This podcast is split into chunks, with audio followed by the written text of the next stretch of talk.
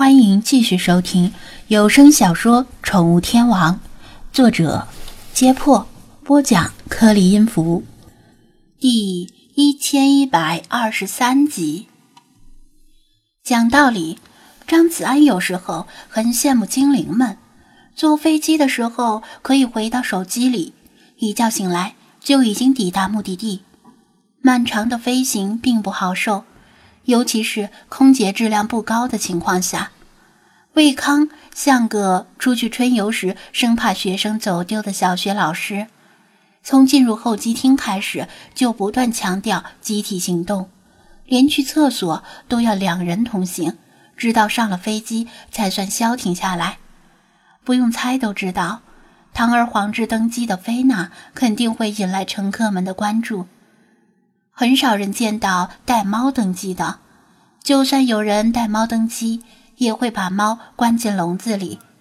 这样任由猫自由活动，真的没问题吗？机组人员已经提前得到了通知，也收到了科研证明，对菲娜的到来有思想准备，甚至还准备了几只逗猫棒迎接她。但菲娜对逗猫棒没有半点兴趣。自顾自地跳进自己的座位，开始补觉。不止一位乘客跑过来询问张子安，问他是不是有什么特殊关系，竟然能这样带着猫上飞机。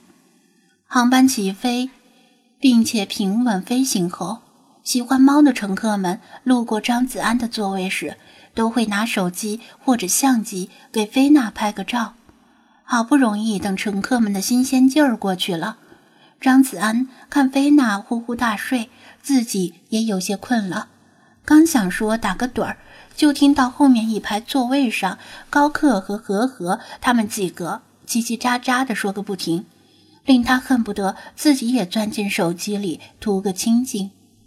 魏康则拿出笔记本电脑浏览资料，又过了一会儿，吃完飞机餐，后面四个年轻人终于把话说完了。张子安迷迷糊糊的睡着了，等他醒过来的时候，菲娜也已经醒了。她的座位是靠近窗户的，正蹲坐着眺望窗外的风景。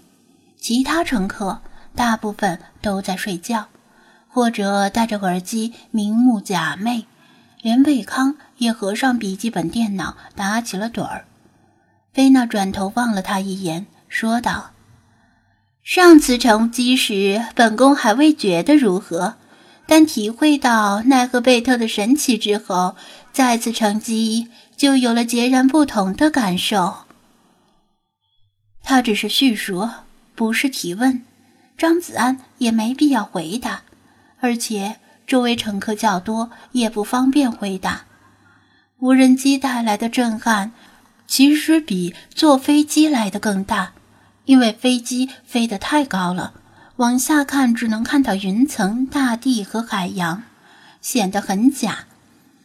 而无人机带来的画面却是相反的，把平时熟悉的风景以不同的角度呈现出来，带给人视觉上的震撼。扬声器响起了机长的声音，提醒乘客即将抵达此次飞行的目的地——埃及首都开罗。菲娜微微偏头，透过窗户看向飞机前进的方向。张子安看不到他的正脸，但窗户玻璃的反光令他模糊察觉到他的焦急，恨不得一下子飞临故土。这是时隔两千年的故乡，可惜谈不上是衣锦还乡。飞机从西奈半岛的上空高速掠过。理论上，他们已经位于埃及境内，但从这个高度能看到的只是茫茫沙漠，北部的地平线则翻滚着地中海的波涛。被广播唤醒的乘客们开始收拾东西，为着陆做准备。魏康把弟子们叫醒，不厌其烦地强调集体行动，千万不能走散。又过了一会儿。飞机以难以察觉的角度下降，第一次来到埃及的乘客也都趴在窗边向外看。我看金字塔，那就是金字塔吧？有人小声的说道，招呼着同伴一起看。菲娜的身体轻轻的一颤，更加专注的凝视着窗外。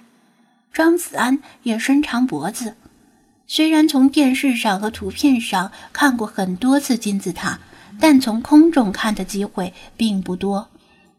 菲娜愕然的张开嘴，眼中流露出难以置信般的失望。这，这是神圣的金字塔。这这周围是什么垃圾东西？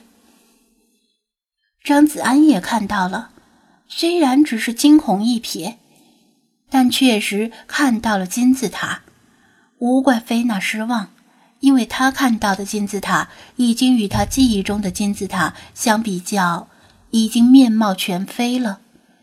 他记忆中的金字塔，周身覆盖着光滑的白灰岩。在阳光下，像冰山一样反射着阳光，显得圣洁而美丽。从很远的地方就能看到。而现在的金字塔，白灰岩几乎已是尽数消失，只有在哈夫拉金字塔的塔尖处才有少许残留。其他金字塔的白灰岩则不翼而飞，露出底下粗陋的土黄色巨石。另外，更令他无法忍受的是，就在距离金字塔近在咫尺的地方，到处都是贫民窟一样的低矮建筑，那是如雨后春笋般冒出来的旅社和酒店。为了招揽图方便的游客，便争先恐后的把旅馆建在金字塔的隔壁。张子安怕他在飞机上大发脾气，只能装作自言自语的解释道。很久以前呢，为了建设开罗城，后人图省事，直接把金字塔当成采石场，取走了白灰岩。这就跟中国有人为了盖四合院而从长城上取走墙砖一样。金字塔已经从窗户里消失了。菲娜回头看了他一眼，余怒未消，甚至更加恼火，因为这种数典忘祖的事应该处以死刑。张子安耸耸肩，那时候的埃及人已经不是以前的埃及人了。菲娜听懂了他的言外之意，因为真正意义上的古埃及在公元前就已经结束了。作为末代王朝的托勒密家族，其实也不是古埃及人，而是希腊人。尽管如此，包括埃及艳后在内的托勒密家族完全遵循了古埃及的制度。所以，依然可以被认定为古埃及的一脉。雄才大略的埃及艳后英年早逝之后，标志着古埃及也就正式消亡了。后世这片土地上的人再怎么折腾金字塔，就算用厕所把金字塔围起来，也谈不到数典忘祖，因为此祖非彼祖。刨别人家的祖坟没关系，只要不刨自己家的。这样的态度也体现在埃及的文物保护政策上。虽然现代埃及对文物保护还算热心，却总是令旁观者有某种微妙的印象，总觉得他们似乎是在保护文物本身的价值，而不是保护老祖宗留下的遗产。菲娜的嘴唇张了张，想说什么，却又什么都没说出来，只是带着不甘与屈辱的闭上眼睛。如果他没死，如果他没做出那个选择，今天的世界应该大有不同。